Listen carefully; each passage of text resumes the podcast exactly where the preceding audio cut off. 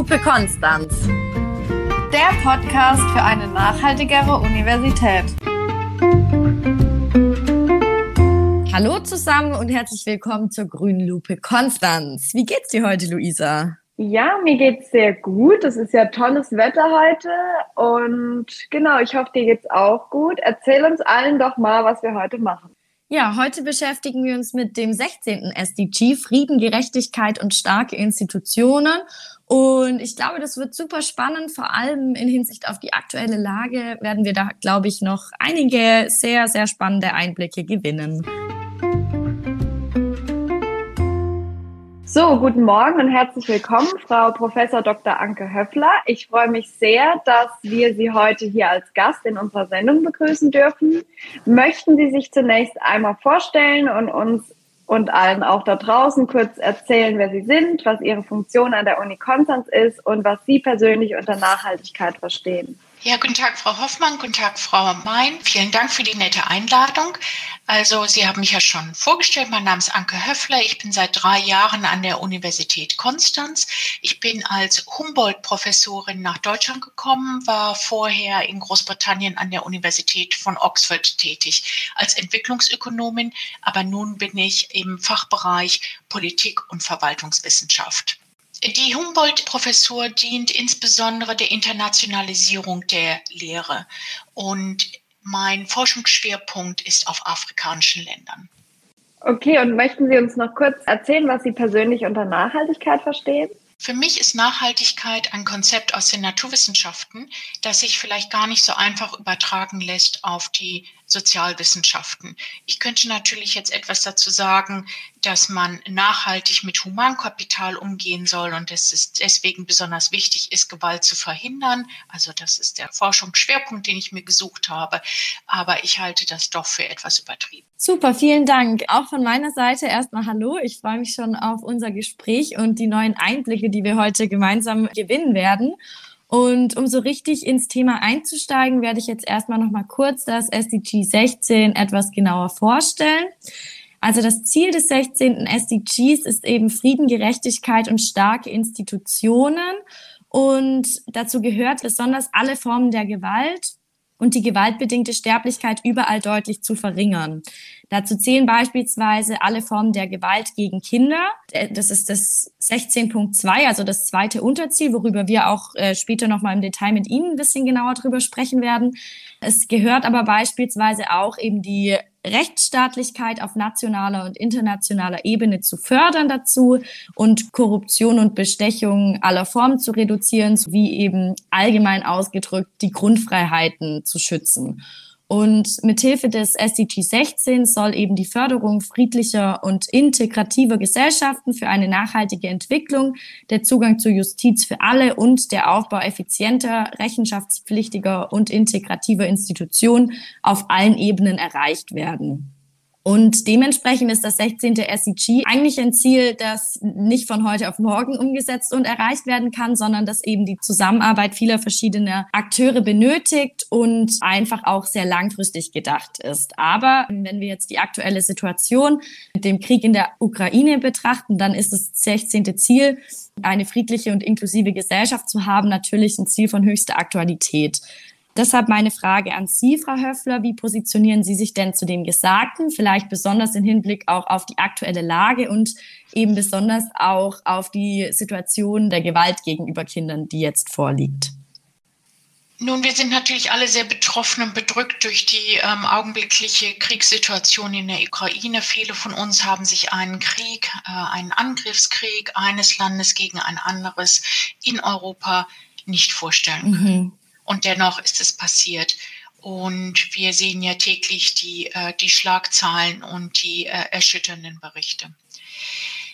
Es ist allerdings so, das darf man nicht vergessen, dass Krieg insbesondere von einem Land gegen ein anderes sehr selten ist, mhm. Gott sei Dank. Und auch Kriege innerhalb eines Landes sind selten. Die meisten Länder haben solche Konflikte nicht, gewalttätigen Konflikte. Mhm. Was allerdings in jedem Land passiert, das sind Mord und Totschlag, körperliche und sexuelle Angriffe auf Menschen und häusliche Gewalt, insbesondere gegen Frauen und Kinder. Mhm. Diese Art der Gewalt erfährt viel weniger Schlagzeilen, ist aber viel prävalenter. Denn wie gesagt, sie passieren in jedem Land. Mhm. Und äh, diese Formen der Gewalt gegen äh, Kinder, die Sie gerade auch eben angesprochen haben, also Kinderhandel, Folter, das sind natürlich ganz fürchterliche Sachen, Kinderpornografie, das mhm. macht die Schlagzeilen. Was aber die typische Gewalt ist, die Kinder erleben in ihrem Alltag, ist die Gewalt der Eltern, die Gewalt in der Schule und die Gewalt von anderen Kindern an ihnen. Mhm. Ja, das ist wirklich sehr dramatisch und auch sehr bedrückend. Ähm, begegnet Ihnen das auch in Ihrer Forschung? Also können Sie da vielleicht auch Einblicke gewähren in aktuelle Projekte, mit denen Sie da mit diesem Thema auch zu tun haben? Ursprünglich hat sich meine Forschung auf kollektive Gewalt fokussiert. Das sind also nun eben die Kriege, die Sie ansprechen und Bürgerkriege. Gruppen, die sich organisieren und den Staat bekämpfen oder andere äh, Gruppen bekämpfen. Die Ursachen und die Konsequenzen dieser Kriege waren ein ganz großer Teil meiner Forschung und sind sie zum Teil auch noch. Zum Beispiel eine wichtige Frage ist, was sind denn nun die Kosten eines solchen Krieges? Es gibt die äh, menschlichen Kosten, Menschenleben ähm, ähm, enden. Es gibt ähm, Verletzungen, jahrelange Behinderungen, mentale Gesundheitsschäden für die Zivilbevölkerung und für die Soldaten und Soldatinnen. Dann gibt es die wirtschaftlichen Schäden in der Ukraine. Das wäre für mich jetzt der Unterschied zwischen dem, was normalerweise in der Ukraine passiert wäre ohne Krieg und jetzt eben die aktuelle Sache mit Krieg. Und da hier die Differenz äh, auszurechnen, das ist die, der ökonomische Schaden. Und dann gibt es natürlich noch einen Schaden für die Region durch die Flüchtlingsströme und auch durch veränderte Gas- und Getreidepreise. Ja, danke. Ähm, nun ist ja das Thema heute auch Frieden, Gerechtigkeit und starke Institutionen. Deshalb möchte ich den Bogen auch so ein bisschen in die positive Richtung spannen. So, was könnten wir denn alle auch dafür tun? Also wie könnten sich einzelne Personen dafür einbringen, jetzt für Frieden, Gerechtigkeit und starke Institutionen zu stehen oder sich da auch für einzusetzen, jetzt gerade auch äh, während der aktuellen Situation? Selbstverständlich sind Institutionen wichtig für die äh, gesellschaftliche Entwicklung. Nun ist es leider so, dass man Institutionen von außen schwierig, nur schwierig verändern kann. Institutionen sind sehr wichtig für die wirtschaftliche und soziale Entwicklung einer Gesellschaft. Aber diese Institutionen kann man schlecht von außen verändern. Veränderungen müssen von innen kommen. Deshalb zieht meine Forschung darauf ab, den Alltag der Menschen gewaltfreier zu machen. Wie mache ich das? Mit meinem Team entwickeln wir Interventionen für Schulen oder für Eltern zum Beispiel, äh, führen die durch äh, mit Partnerorganisationen vor Ort und werten sie mit gesellschaftswissenschaftlichen Methoden aus. Gerne kann ich Ihnen dafür auch ein paar Beispiele nennen. Ja, natürlich, gerne. Gewalt ist ein Thema, was wir interdisziplinär angehen müssen.